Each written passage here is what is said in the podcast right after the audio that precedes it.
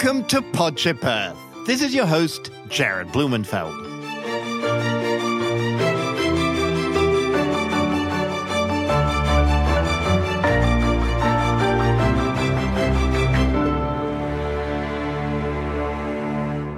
Nalleli Cobo grew up in Esperanza Community Housing in south central Los Angeles, a mile from the lush grounds of USC and just 30 feet away from a polluting oil well. When Nalleli was nine, she and her community started getting nosebleeds, nausea, headaches, and asthma. And Nalleli began a crusade to shut down the oil drilling in her neighborhood by focusing on the power of storytelling. Nalleli and her mom, Monic Uriarte, shone a bright light on what was happening in their community.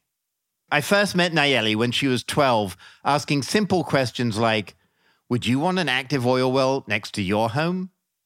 Nalleli and her community fought tooth and nail and eventually triumphed in getting the AllenCo owned oil facility to close. Nalleli is now 20 and has spent more than half her life fighting oil drilling in neighborhoods across her city but it's come at great personal hardship and sacrifice. I start by asking Nalleli to describe growing up on West 23rd Street in LA.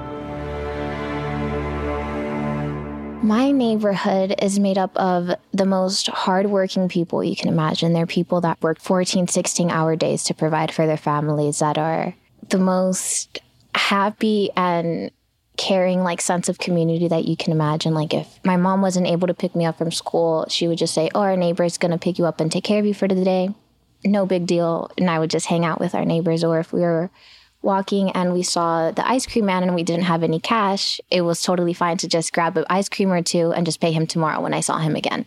Like it was that sense of community that we had. It was a sense of just everyone being neighbors and as a family like you don't have salt go ask the neighbor. Maybe he'll have salt and tomatoes for you. Like it was it's that sense of family and that you could knock on everybody's door with their home and their family being as welcoming to you as your own is to you. And do you still live there I moved when I was 14, but I'm back in my, that's still my, when I think of home, I do think of that community. And I don't think I'll ever feel as home as I felt there. Nalleli, you also had some less than great neighbors. It was our neighbor, our silent killer neighbor, the AllenCo Energy. It was growing up 30 feet across the street from an active oil well and breathing those toxic emissions and seeing our health decline as a matter of that. It was then a common conversation starter within our community for the parents to be like, my daughter had an asthma attack last night. How's your son's asthma doing? Or my daughter had such a bad nosebleed. That's how we would greet each other. And that's not how it should be. When did it turn from like, oh yeah, there's an oil well to like, holy crap, that's polluting our neighborhood? We moved into that apartment building when I was four. So I had no idea. And the well, AllenCo operates behind these really big, tall walls. So it was always up to my imagination what was behind there. And I used to think it was a parking structure. I, for a time, I thought it was an amusement park and was always jealous that they didn't let me in because I wanted to go on the fun rides.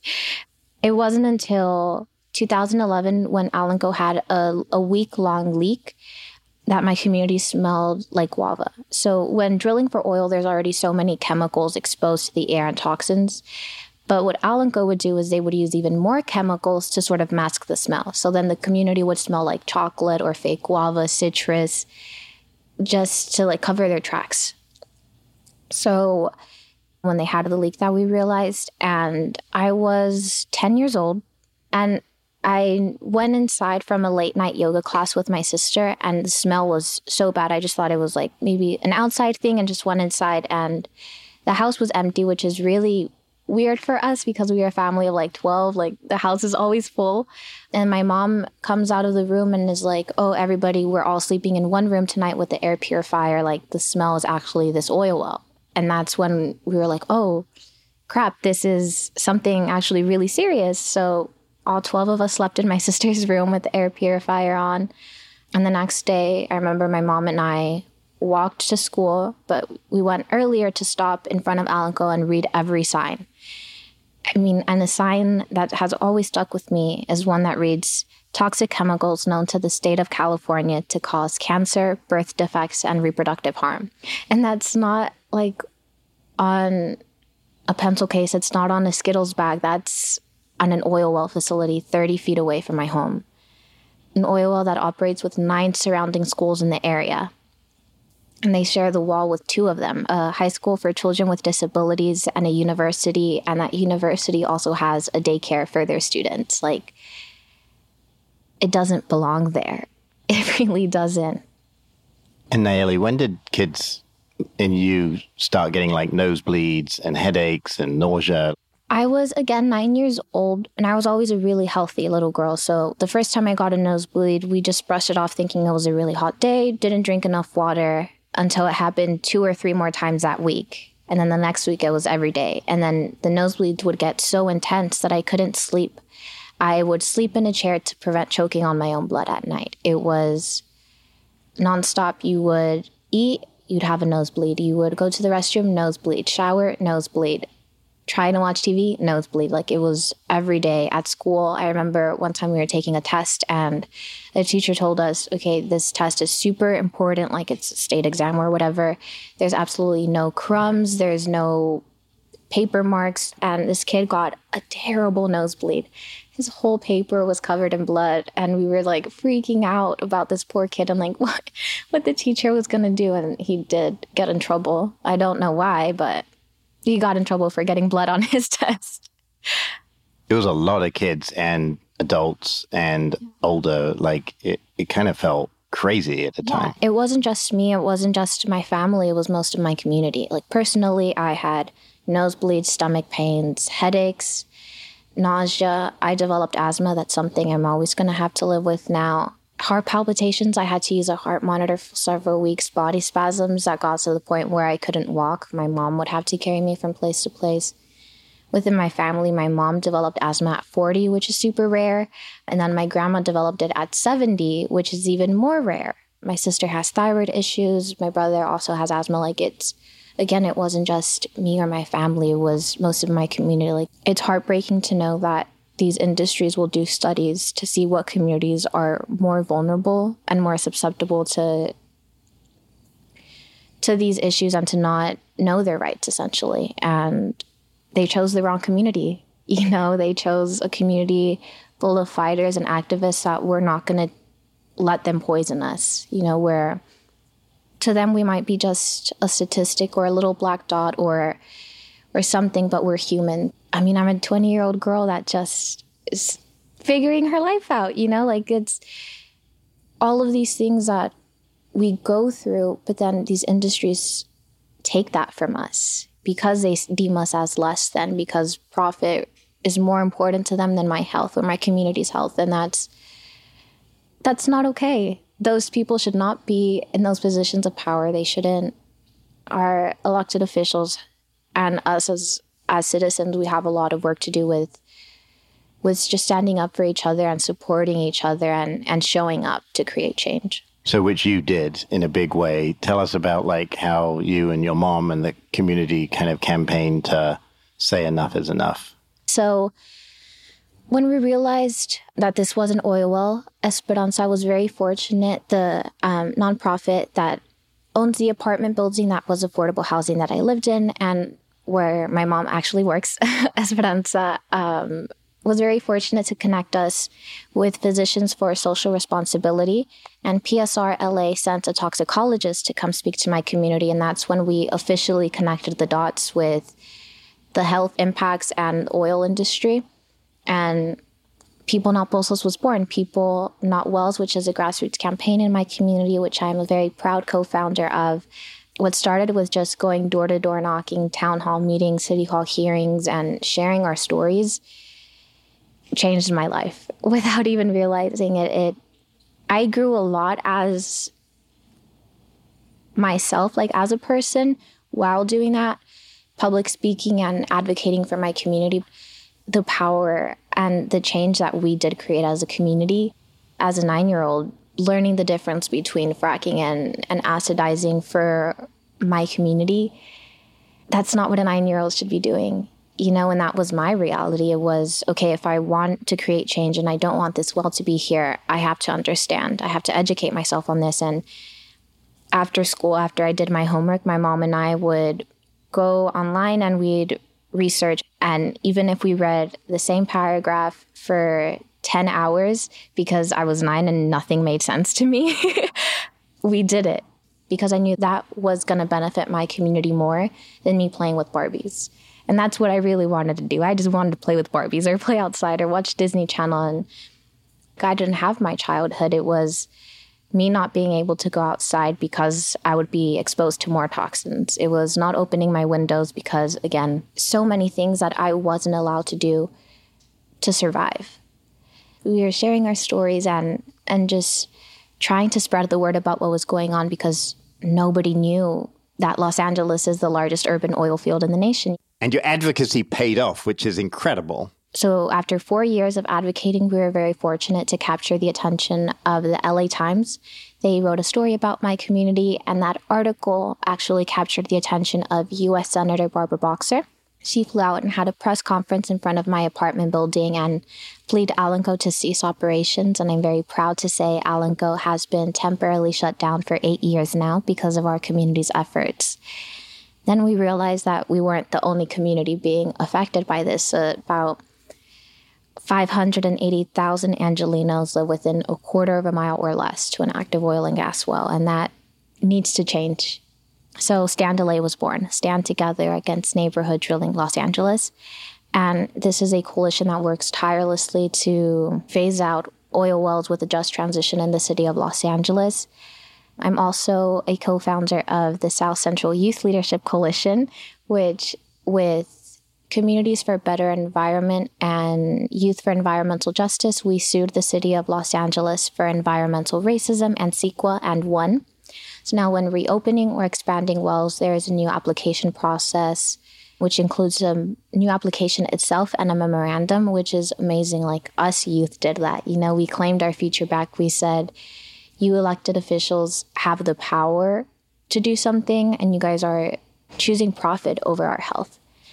And with 12 years until climate change is irreversible, every act, every little thing that we do counts. And it's not about five years from now or 10 years from now, 20. We don't have that time anymore. It's act today, act tomorrow, now. Like, don't push off little things that can lower your carbon footprint. Like, we don't have tomorrow if we really think about it. Like, the power that we have and the obligation that we have, I feel like, to protect our, our Mother Earth is much more important than anything else that we have going on right now. I completely agree. I mean, going back, Nalleli, to okay, so you're nine and then like 12, and you know, you, you there's a lot of pushback against you from the oil industry, and they must have realized how effective you were going to be as an advocate, but they did all kinds of dirty tricks to try and stop you from having a voice. As long as I'm willing and able, they're they're not going to win, honestly. Like I know why I'm fighting and I'm fighting for for my health, my safety, my community. I may not know all the science, but I know my story. I know my community story and at the end of the day storytelling is a very compelling form of activism that sometimes does go unnoticed and if I can create change just by sharing what my community has gone through on a day-to-day basis, why why would I stay silent? They're not going to win. Do you want to talk about the slap lawsuit? So once we won like the whole lawsuit with the application, then the oil industry sued us, the youth, on the terms that we have no right to tell them where to drill. That was really stupid, if I'm being honest, and we won. then, when we won that one, they also sued us to try to get us to pay their attorney fees, which would come out to $750,000. We also won that. So they're not they're not going to win. And it is really frustrating to see like how they always push back the extremes that they will go to to not have any accountability about what they're going through and it's they're not going to win. I mean, they can try to hide, but I'm a person of faith. I'm a woman of faith, and I always think of David and Goliath. I know how that story ends, and this is exactly how this is going to go down. Weird tangent, but one of the aspects of this was that the Catholic Church owned the facility, and you have Pope Francis, the real leader for anti poverty and environment, and yet tell us about kind of it was a little bit of a weird twist in this story. Um, so AllenCo actually operates on land leased to them by the Archdiocese of Los Angeles. I have always gone to Catholic school, first through 12, like senior year of high school. And it's because of that, because of what they teach us about protecting God's creation or the Beatitudes and loving our, our neighbor, the golden rule, it's that I call them hypocrites. Like you can't choose profit over people's health and profit over the people that serve that church, that serve that community, that church's health. Like that's not what Jesus would do. It's hard to know that someone that's supposed to be spreading the word of God or something so beautiful and powerful, they're doing something so inhumane, something evil, something that's literally killing people. And the science is there to pr- say that, hey, people are literally dying because of this. And the church is still going, well, I collect a check. So I remember talking to your mom early in the campaign, and she was like, Jared, we would phone the people, the regulators, the air district, the city, the federal government, and just no one would come. I mean, it was like at the beginning, you were a community that just was saying there was a problem, but very few people were listening. Yeah, it was four years of us advocating and, and screaming in silence. It felt like it was, I mean, just saying, my neighbor is an oil well how do you not want to get out there and and do something for that community? Like but it's not just my community it's the community next to us. And the one after that it's 580,000 angelenos that this is our reality that our neighbor is a silent killer that our neighbor operates 24/7 we're constantly exposed to these chemicals we can't get away from them. And when AllenCo would operate and if the windows were open and the smell would come inside, it would take hours to get the smell out of the house.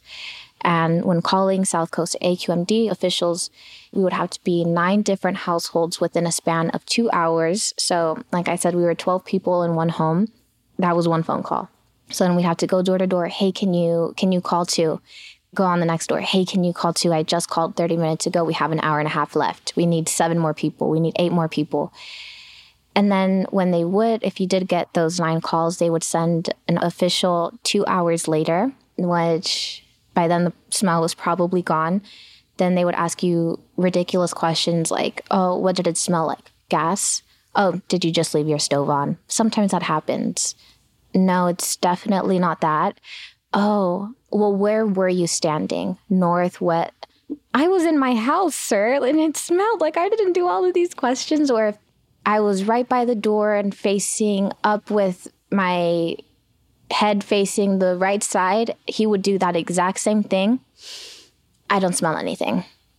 What? Like, that's all you're gonna do. And if he didn't smell anything, then he wouldn't go and do an investigation inside the well. I mean, it was always comments like that, like, you're only nine, sweetie, you don't know what you're talking about, or leave this to the grown ups, or shouldn't you be in school? Yeah, I should be in school. I want to be in school, but I'm not because these adults that have been leaders for so long aren't doing a good job. You guys aren't listening to the science, aren't listening to us, our stories, our cries and pleads for help. Like we're just being silenced. Like if there's a chance that me missing school to go to this meeting is going to create change, I'm going to be at this meeting instead of my 2 p.m. English class. Like it's a no brainer for me because this is a life and death issue for my community. And when people realize that this isn't a joke to me, this is real, this is affecting our lives, I think that's another thing that pushes them and drives them to create more change. But change doesn't happen overnight, which is also hard and frustrating. I wish it did, but it's hard to remain sometimes so consistent in this work because I've been fighting for 11 years to to do this and it's more than half of my life if we think about it and I'm only getting started. How are you doing? What did your day look like today, Nalleli? Today, well, I was diagnosed with stage 2 cancer January 15 of 2020. So I was diagnosed with a reproductive kind of cancer, so I did lose my entire reproductive system, so all six organs, as well as 20 lymph nodes, because if I have a reoccurrence, it, my odds aren't that good. So we did everything to minimize that. And after three surgeries, eight minor procedures, fighting off two infections, three rounds of chemo, and six weeks of radiation, I'm officially, what month is it? November, 11 months cancer free. Um, and today I did have another procedure, sort of like a colonoscopy, because radiation did burn my bladder and my intestines and my colon while saving my life. It also caused other things that are my new normal. So I did have to go do that to see how everything's looking, I guess. But yeah, it's it's hard because a lot of the times like you're in remission, like why aren't you back in school? Or you're in remission, like why are you still in bed so much? You're like it's I my body went through all of that and it's still going through so much. Like now I have lymphedema. I had no idea that even existed, but it's when you don't have lymph nodes and you get like this built up fluid and with you get so swollen that you can't even move because it feels like you weigh a thousand pounds. So from the waist down, it's super painful where I can't move. It's cramping all the time, like it always feels like I'm on my period, and that's very uncomfortable. It's nausea. I love food. I'm such a foodie, but ever since chemo, I don't get an appetite. Like I can go all day, two, three, four days without eating at all, and that's not normal. And it's not like healing isn't a straight path. um, and it's it's hard sometimes when you are dealing with all of these things and you get comments or DMs like go back to school or this and that, and it's it's really hard because when you do see them, you do start to think like, oh, now that I think about it, I've I've been out of school for two years. Like my friends are about to graduate, and I'm a first year. Like you do get all of those other things and feelings, and a person as a person that does struggle with mental health and is like diagnosed with depression and anxiety, it's it's not helpful to see those things, and it is it's hard, and that's something I'm still learning to deal with myself. I mean, that's so hard to deal with for anyone of any age. So you've you've had an incredibly full life at 20 and I mean the medical stuff that you're having to deal with is just so so hard. So I'm the good news is that you're cancer free for 11 months. Yes. I will take like these small annoying procedures any day over like chemo pains. So I try not to complain, but it's still hard for sure. And when you think about the environment that you grew up in and the connection, I mean, it's hard to ignore. Oh, a thousand percent. I wholeheartedly, a hundred thousand percent believe that AllenCo's why I have had cancer especially because it wasn't genetic. Like even my great grandma, when she was still here, she passed when she was 104, was tested not genetic. My grandma not genetic. My mom, my sisters. So there's no, there's no other reason. I feel like, and it is really un- hard re- to prove that because there isn't a test that's like, oh, it was this oil well, but I truly believe that it was them you are the living embodiment of that struggle and of the impacts on your body and health. And how does that affect how you think about your future and how you want to continue struggling or not? You have cancer, like your whole world turns upside down. All of these things that I thought mattered were like so stupid now. Like I would cry over a C on a test. Come on. I'd cry over a text. I'd cry over a guy. Like, oh, no. Like, there's so silly things that now your just perspective on life changes. The only thing I've ever known a hundred thousand percent was that I wanted to be a mom, that I wanted to be pregnant, I wanted to do all of that. And at the age of 19, to have that robbed of you, like the first question I asked was, Can I have kids? And obviously the answer was no.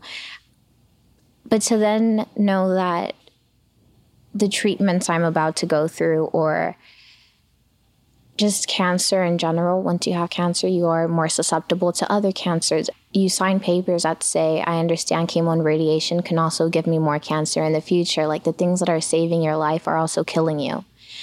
And that's a tough pill to swallow. It's it's hard to make that decision that you want to do those treatments. It's hard to to go through those treatments and it's hard really hard when you have to do them alone first of all because of the pandemic. So I'd I'd have to do all of that alone, but I fight so no other youth has to go through what I through. You know, my medical case is one in a billion. And if by sharing on Instagram or on a podcast or in an article what happened to me, if that inspires another young girl to go to the doctor sooner or to advocate for herself more at that medical office, it's a no brainer for me. That storytelling is a, is a form of activism and sharing what happened with me. It's it's the same thing with my cancer journey. Like I spent five years going to the doctor and being ignored or just they would tell me it'll go away after menopause. Like you're 15 i don't want to hear that my pain will go away after menopause. That's 50 years from now. Or when they would just tell me oh you shouldn't have that pain. I don't know what's wrong sir i came to the doctor because i know something is not wrong and i don't know what's wrong like you're supposed to be helping me the medical field is also another thing that we have a lot to fix. That's probably our next project. so your mom has been like an amazing champion with you. It feels like you're a team. Oh yeah. And how has she supported you? My mom is my best friend. Like she's my mom, my dad, and my best friend, and my nurse all in one. Like this morning, I, I was crying, so she was my therapist this morning too. Like she wears many hats she never made me feel like I was going through it alone. Like when I would have really bad pain or I I just didn't want to go through through the treatments anymore. I, I remember when before my last round I I was so done after two chemo rounds. I was like, I, I can't, mom. And I was just crying and I was like, I can't do this anymore. Like these next round, like I I'm done. And she said, It's okay it's okay and just let me cry for five hours. I don't even know how long I cried for, but she was just just telling me it's okay. That it's okay to not be okay. It's okay to have those feelings that nobody in the world knew what I was going through unless there was another 19 year old going through chemo and radiation in the middle of a pandemic that was going through reproductive cancer. She was like, You're allowed to have all of your feelings and more. So, feeling that it was never a sign of weakness that I just didn't want to fight anymore, that it wasn't a sign of weakness when I would just cry. Like all of these things that she she always made me feel like I was safe, okay, and strong, and that's all that mattered. So now, whenever like I I have breakdowns or something, I'm like I, that's what I tell myself now. I'm like I'm okay, I'm safe. That's all that matters nobody knows what my mom and I went through this past year, even like my siblings and stuff like well, they they obviously know, but it's nobody lived it the way my mom and I did. Like she would have to hold my hair back after chemo and she would have to clean my stitches or she would take me to all of my PICC line appointments and it was a new relationship and a new level of of yeah, we got a lot closer than we were. We've always been close, but after like her bathing me for six months, you definitely get a new level of close. So we are, we're the best buds. the youth movement has gained a huge amount of traction. When I look at kind of what you've been doing since you were nine, I mean, you really brought a voice to environmental issues that now there's all kinds of people from Greta to others that are pushing it. But like you've been in the trenches doing this probably longer than anyone.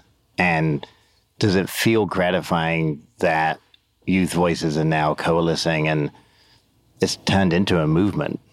It definitely does. Like it's so amazing and empowering to see so many youth globally standing up and claiming our future back. It's, I mean, that's what we should be doing. You know, we are the next generation. We're the next doctors, the next lawyers, the next presidents. I run for president 2036. Vote for me. I will. Just slipping that in there. um, I'm claiming my future. You know, I'm demanding what's rightfully mine. You guys aren't listening to the science. You guys aren't listening to the, the adults. Maybe you'll listen to us youth. You know, and when a youth talks or when a child talks, there is a way that they just silence the room.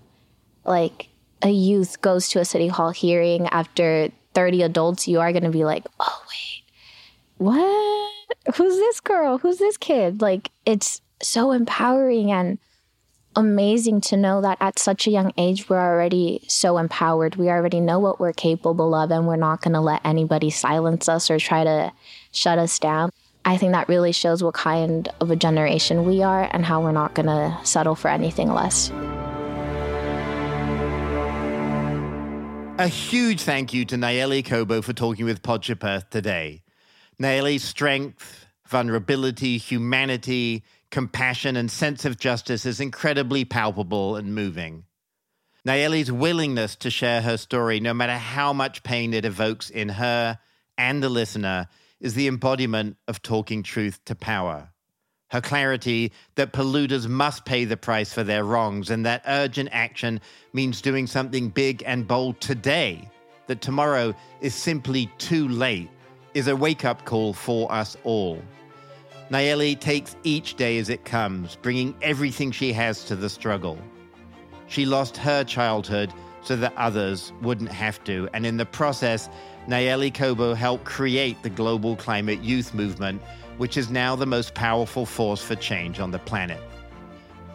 Nalleli, thank you for everything you've done and will do, and for taking the time to talk at the end of a long, hard day. And thanks to each of you for being part of the Podship Earth journey. From the entire Podship Earth crew, sound engineer Rob Spade, executive producer David Kahn, and from me, Jerry Blumenfeld, remember that the stories we tell help shape the world we live in.